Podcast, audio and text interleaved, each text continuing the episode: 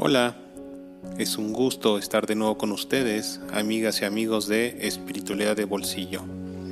Les agradezco la oportunidad que me dan de llegar hasta ustedes y de colocar un granito de arena en su camino de crecimiento espiritual y de conciencia. Soy Alejandro Cruz. La gran mayoría de nosotros hemos tenido la oportunidad de ver un espectáculo de malabarismo, en donde una persona a diferentes alturas camina sobre una cuerda floja.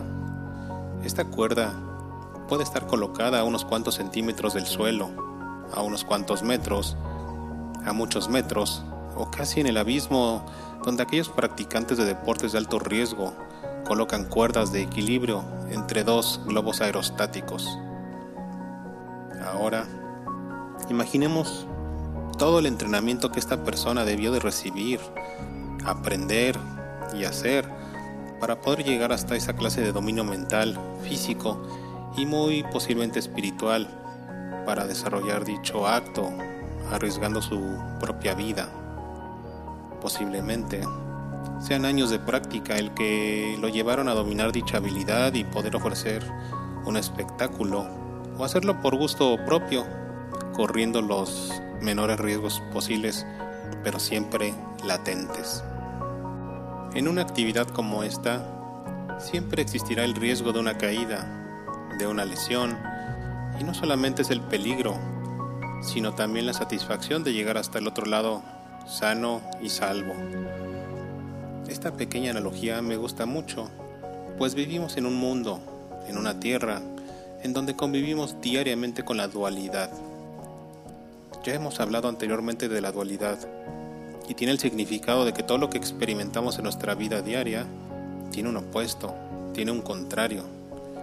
Entonces, en la dualidad, todo tiene su opuesto. Amor-odio, blanco y negro, frío y calor, luz-oscuridad, positivo y negativo, femenino-masculino, etc. Por un lado, muchos seres humanos desearían que no existiera el mal y la oscuridad en esta tierra, pero es algo inherente al sistema de aprendizaje que tenemos. Dentro de esta dualidad, tendremos dos tipos de humanos, los conscientes espiritualmente hablando y los no conscientes. Dicho en otras palabras, los seres humanos que despiertan ya en una conciencia de trascendencia espiritual y los que aún viven una vida muy terrenal o intelectual esto es bueno o malo o positivo o negativo, tendremos dos tipos de humanos, unos que desarrollarán más la espiritualidad y una conciencia divina hasta convertirse en seres co-creadores, seres que son más conciencia que cuerpo, y los humanos que están basados más en la parte intelectual y mental, y que vida tras vida reencarnarán hasta convertirse en otro tipo de seres más avanzados intelectualmente pero aún con un cuerpo físico. Para los primeros, tomar conciencia significa entender su trascendencia más allá de esta vida física. Entienden que la vida es una escuela de aprendizaje en donde vendrán una y otra vez hasta que vayan dominando sus emociones y desapego de lo material. Para los segundos, la vida es una oportunidad de disfrutar, de gozar, de crear en la parte física y en muchas ocasiones están desconectados de esa divinidad interna, haciendo que su existencia pudiera estar más dominada por el ego. Para los primeros, la vida es un sistema de cooperación, de ayuda y apoyo para subsistir. Para los segundos, la vida es una oportunidad de competir, de tomar y en ocasiones de buscar un beneficio personal antes que el grupal. Para ambos tipos de humanos, sin embargo, la dualidad aplica por igual en el sentido que ambos caminan por la cuerda floja y son susceptibles de caer. ¿Y qué significa caer?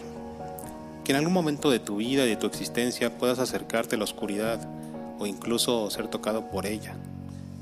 La oscuridad representa todo aquello que puedes sacar de equilibrio y balance en tu vida.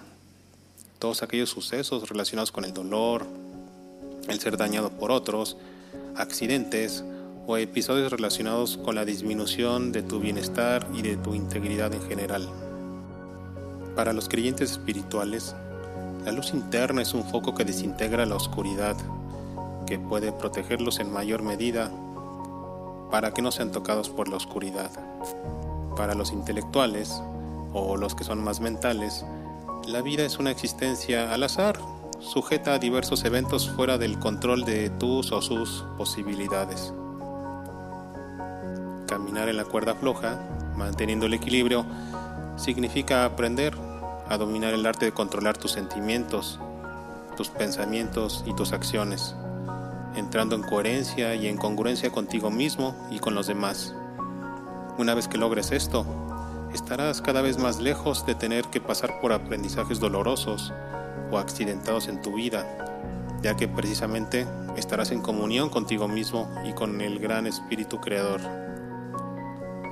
Para las personas más intelectuales, el no entender esto significa que estarán sujetos una y otra vez a una serie de sucesos que no se pueden controlar y predecir, y que simple y sencillamente existirán porque así son los designios del destino.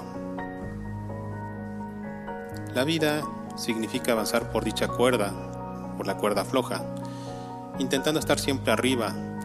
Podemos trastabillar o caer, pero siempre en el dominio de nuestras emociones, pensamientos y acciones estará el mantenernos por encima y evitar caer, para dominar el arte del equilibrio en esta escuela de la dualidad. Y así es. Me encantaría recibir sus dudas, preguntas y comentarios sobre las participaciones semanales. Y les recuerdo que en la página de Facebook de Espiritualidad de Bolsillo pueden encontrar más información y escritos de estos temas. En la página www.espiritualidadebolsillo.com. Y con mucho gusto les informo que en las diversas plataformas de podcast ya pueden encontrar este audio y otros.